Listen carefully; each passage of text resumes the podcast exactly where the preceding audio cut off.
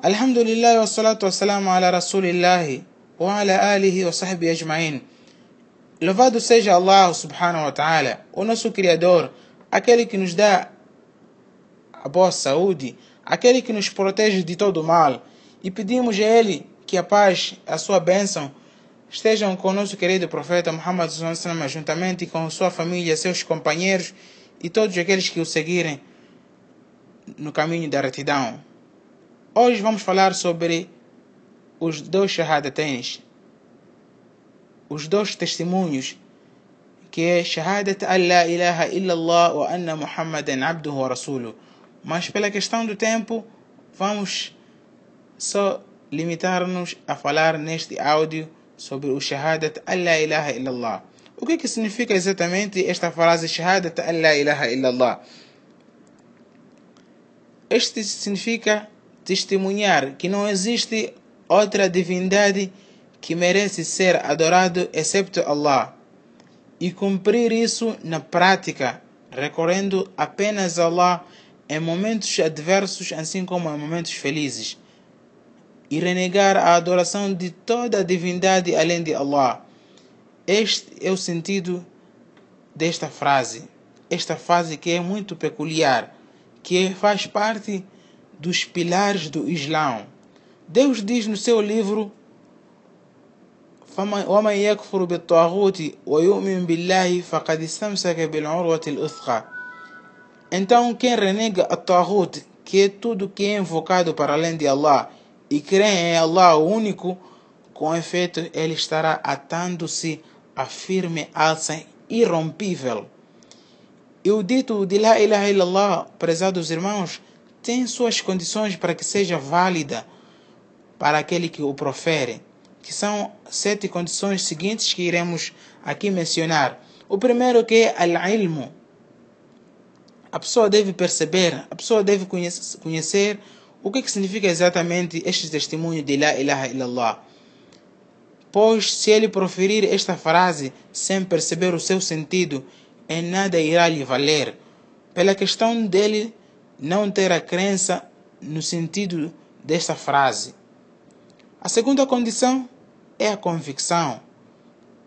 A pessoa deve ter a convicção e não pode estar duvidosa do sentido desta frase de La ilaha illallah, pois Deus diz no seu livro, que é o Alcorão, por certo, os autênticos crentes, إنما المؤمنون الذين آمنوا بالله ورسوله ثم لم يرتابوا. Por certo, os autênticos crentes são aqueles que creem em Allah e seu mensageiro e em seguida de nada duvidam. Se ele começar a duvidar, será mesmo que Deus é o único? Será mesmo que outros deuses não merecem ser adorados? Aí em nada irá lhe valer o seu testemunho. Eles têm, a pessoa deve ter a convicção. A terceira condição que é al-qabul, aceitar.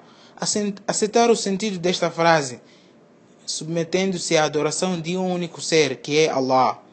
Pois não basta só dizer La ilaha illallah e adorar outras divindades, como fazem algumas pessoas adorando as campas, suplicando aos defuntos, e em nada irá lhes valer o seu La ilaha illallah. Al-inqiyad, que é a quarta condição, uma submissão a Deus. Pois Deus diz no seu livro: ومن يسلم وجهه لله وهو محسن فقد استمسك بالعروة الأثقى. E quem submete-se a Allah enquanto benfeitor estará atando-se a firme alça. Submeter-se a Deus, adorando-lhe, submeter-se cumprindo com as suas ordens. A sidq, a pessoa deve proferir o La ilaha illallah com a fé no seu sentido e não pode proferir este, esta frase enquanto seu coração não tem a fé e não crê nela, pois assim estará tratando-se de uma hipocrisia. E Deus falou no seu livro, que é o Alcorão, e dentre os homens, ومن الناس من يقول آمنا بالله وباليوم الآخر وما هم بمؤمنين e dentre os homens há quem diga acreditamos em Deus e no derradeiro dia, enquanto não são crentes. A sexta condição que é al-ikhlas, que significa a sinceridade nas suas obras.